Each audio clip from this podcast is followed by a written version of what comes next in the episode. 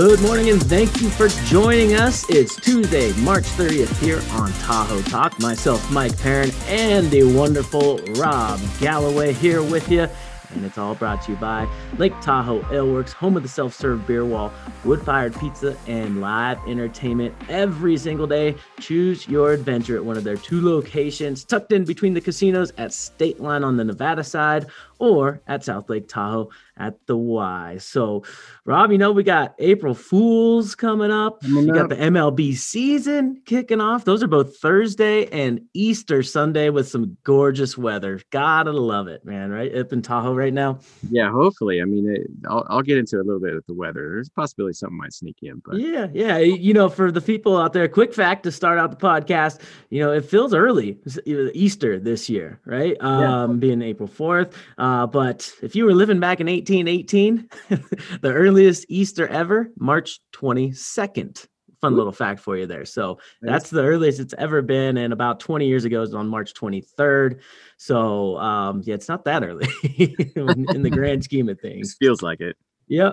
All right. I'm going to get into it. I've sort of got a return to normalcy vibe going on for the beginning of this pod uh, with all of my facts from just yesterday. White White House press secretary Jen Psaki uh, said on Monday, said yesterday that they will look into the private sector for them to take the lead on verification of COVID 19 vaccines or so called vaccine passports. You know, they're doing it internationally uh, in the EU and Japan and China, but uh, they are not going to issue a federal mandate requiring everyone to obtain a single vaccination credential. And then on the heels of that, uh, you've got New York State starting Friday. Uh, will be able to pull up a code on their phone. All the New Yorkers can either have an, uh, an app or a printout to prove they've been vaccinated against COVID 19 or recently tested negative for the virus that it causes. The first in the nation certification will be called the Excelsior Pass. And it will be useful for at mm-hmm. large scale venues like Madison Square Garden, but you know, it could even be accepted at dozens of event arts, uh, entertainment venues statewide, and it already lets people increase the size of wedding parties or other catered events. So the first in the nation there in New York with basically what we're calling a a vaccine passport. So I, I uh, saw a, a new word um, this morning that, that that's coming out of this, um, and it's for people who have already been vaccinated and are bragging about it. And the new word is a vaxhole. the vaxhole. nice. Yeah. Hey, did you even get vaccinated if you uh, didn't post it on social media with your yeah, card right. or getting the shot? Doesn't appear if you didn't get vaccinated on social, it didn't happen. Right. and speaking of that, over one third of adults, about 95 million people, have received at least one shot, according to the CDC this morning. And that's all, uh, almost 53 million are fully vaccinated. And within three weeks, President Biden says 90% of adults will be eligible to receive the vaccine within five miles of their home. So think, you know, CVS, Rite Aids, the, you know, the, whether it's a mass vaccination site, but within five miles, pretty good there. Uh, and then yesterday, the CDC also reported that the first real world study of Pfizer and Moderna vaccines showed 90% efficacy and that they help prevent, prevent those asymptomatic infections. So that was big news coming out this morning as well. And, you know, with that on the hills, you, you're going to see things start start to reopen, right? We're talking about events. We're talking about, you know, we're back in the office off and on. And Microsoft, Facebook, and Uber plan to reopen their office. May is the target date for Facebook, and Uber and Microsoft began yesterday. So this is likely a key indicator at what other what other companies will model their structure because you know we saw those companies were the first to close down and they're those trendsetters. So uh, you know you're going to see other big companies look at this and say, yeah, I think it's about time because man, I, I do miss people, right? The the yeah. camaraderie. We had five people in the office last week and we were hooting and hollering. We are like, what's going like, on? Yeah. yeah. All right, changing gears from vaccines and opening things back up. Uh, this is uh, sort of a downer story. You know, we've we had a fun winter here in Tahoe, but uh, it was still below average. California's Water Conservation Project will see reduced allocations due to below average winter throughout the Sierra Nevada range. The project supplies water to 29 contractors who ultimately provide water for 27 million Californians and 750,000 acres of farmland. So the State Department of Water Resources announced that it would only deliver 5% of the requested allocations following the below average precipitation across the state and the mountain range.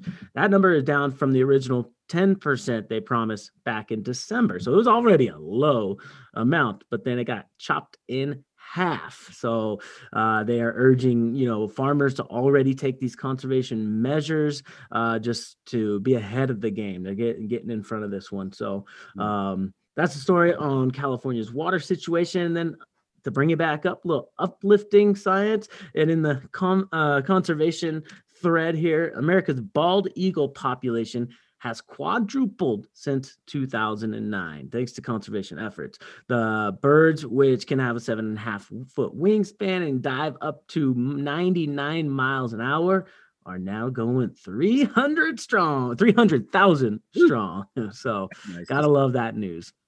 Absolutely. That's what I got going on around the nation. I'll send it over to you, sir. Well, uh, many of you already know, but early last week, Vail, which is um, for us, uh, they they operate Heavenly North Star in Kirkwood. They announced that they were going to be slashing season price or season pass prices by twenty percent across the board, and you can get a Tahoe local pass for under five hundred bucks. And I don't recall, Mike, eh, Vail ever doing something like this. Do you have any any thoughts or, or recall them doing anything like this before? No, I I've never seen it.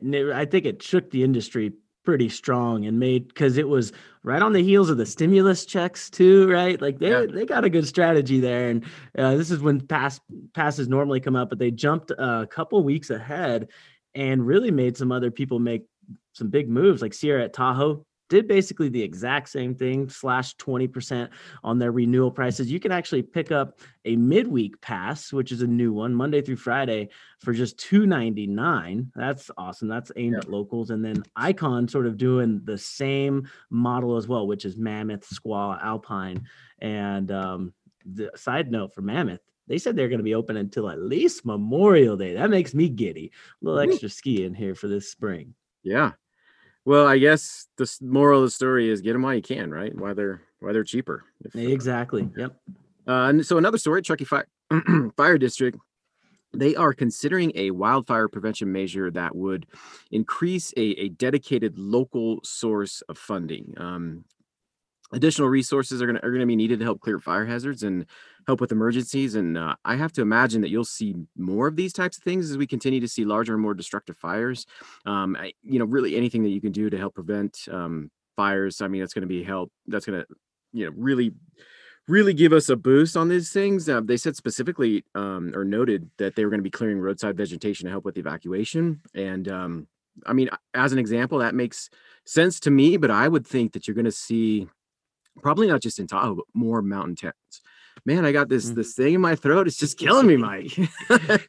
but any any thoughts from you, Mike, on on you know what we might see from a from a fire um, prevention uh, fire prevention uh, you know i'm i'm all for it I, there's a lot of controversy in terms of you know thinning or forest management and i am all for it after seeing the destruction it can have so but prediction wise uh, i don't want to stick my neck out on anything but they i guess the portion of this is going to be funded by cal fire and then there's another uh, federal grant that's mm-hmm. coming into this but there, there'll be some type of local component um, none of this is a done deal they're just talking about it right now but mm-hmm. but again i think you might see some more of this heading into the future so something that's to great. maybe just uh, keep on the peripheral. But um, you know, on on the California note, it's not really necessarily unusual for a California to say, "To hell with this state. I'm moving to Nevada where taxes aren't out of control." But when that person is the frontman for an iconic band like Kiss, I think that's a little bit different story. And I guess uh, the place that uh, that uh, Gene Simmons had bought uh, sits on a four-acre parcel in Incline. I didn't even know there was a four-acre property in Incline. I, there's not too many of those uh, those Tahoe properties that come with a large amount of land. But uh, regardless, you know, maybe we'll see him with his guitar in the corner of the the Glasses Wine Bar one night. But I guess welcome to the lake, Gene. Yeah. I would love to see that or at one of the, like the random dive bars, like the That'd local so or awesome. something. That'd be so cool. I would let's let's make it happen. Let's Okay, I'll, I'll give him a call. and speaking of new residents, we did have a story actually over the weekend that talked about all of the new residents um, and really trying to get them or, or help them understand what it means to coexist with wildlife. a lot of the people that have moved here over the course of the pandemic, they've been calling local wildlife organizations to remove animals such as bears, just simply walking through their yard. And you know, people, it's it's Tahoe. This is this is what living in the mountains is like. So if you just moved up here, take a deep breath, do a little research. You got to learn how to live with the wildlife. That's just that's the way it goes. No, there's nothing nothing you can do about it. And on on an event note, we, we talked a little bit about events, or you mentioned it. Um, this isn't necessarily a live event, but the uh, the annual Elegant Evening held by the uh, Tahoe Sarah Soroptimist Group on April 23rd. That's going to be their 32nd annual, and it's going to be virtual again this year, as it was that they shifted last year. Um, but Mike, I I- know you've seen all these um, the prizes over the years. Of there's some killer auction items every year at this thing. You're going to get some music from local artists, and all the money raised uh, is going to benefit education and service opportunities for women and, and youth in the South Shore community. But you got anything there that uh, that was just outstanding? Oh, I mean, the vacation packages are always huge and and well appointed at some really nice places. But that I, you know, that was one of the hardest ones to see me go. That's one of my favorite events of the year. Yeah, so I can't wait to see it back in person next year. Yeah, one more one more year virtual, but uh, they'll still be you know knocking around those those great prizes. Um, but uh, on the weather front, and before I get into weather, because one of the things I, I I went down the rabbit hole a little bit, and we just had our full full moon on Sunday, um, and which I don't think I had ever heard before. I don't know if you've heard it, but I guess that this was called the worm moon. And according to Farmer's Almanac, it's dubbed the worm moon because it refers to the time of year when the ground thaws enough to allow earthworms to come out of the soil. And I went down a little bit more of a rabbit hole, just saying, well, I, I never really, you know, spent too much time learning about earthworms, but if they're not moving around because the soil is frozen, is do they hibernate? And the answer is yes, but it's fluid depending on the temperatures of the soil. And I guess they can they can dig as dig as deep as six feet down, and they create like this uh, uh, a little pocket in the soil to hold uh, oxygen, and they coat themselves in a blanket of mucus to pr- protect themselves from the cold. But anyways, I spent way more time learning about worms than I intended to. But um, Well, some would say you didn't go down a rabbit hole; you went down a wormhole. a wormhole. Oh, But, um, that's a dad joke. If I've ever heard one, man. Welcome to the Dad Joke Club, Mike. Thanks. You you can officially, you know, uh, get your your pin and pin it on your chest. Uh, but weather, uh, we may peak into the 60s uh, this week. Could go as high as 61 on Friday. Um, basically, just hello spring, right? Uh, valley temps um, going to be about 10 degrees warmer, so it's going to um, push into you know low 70s. Uh, did hit the 70s in the valley over the weekend, but uh, it looks like, and I mentioned this uh, before. There's a slight possibility we might see some showers late Saturday into Sunday, but all in all, Mike, you also mentioned it. Mark, March was somewhat of a a meh as far as snowfall goes. Not uh, not crazy, and April isn't typically a big snow month, so remains to be seen if we've uh, if we've seen the last of those big storms. But uh, I, I don't I don't know. I think probably what we got is what we got. We might get something here and there, but I don't think it's gonna be anything too crazy, which is kind of a bummer. So enjoy the snow, I guess, while you got it. Yep, get it while you can. As I always say, you'll be wishing that you were on the slopes or on the trails more out in the snow plant when it's gone. So, all right, that's a wrap here on Tahoe Talk. It's Tuesday, March 30th. You've been joined by Mike Perrin and Rob Galloway. Keep your guard up on Thursday, people. April Fools. Don't get fooled out there. We'll catch you next week on another edition of Tahoe Talk. See ya.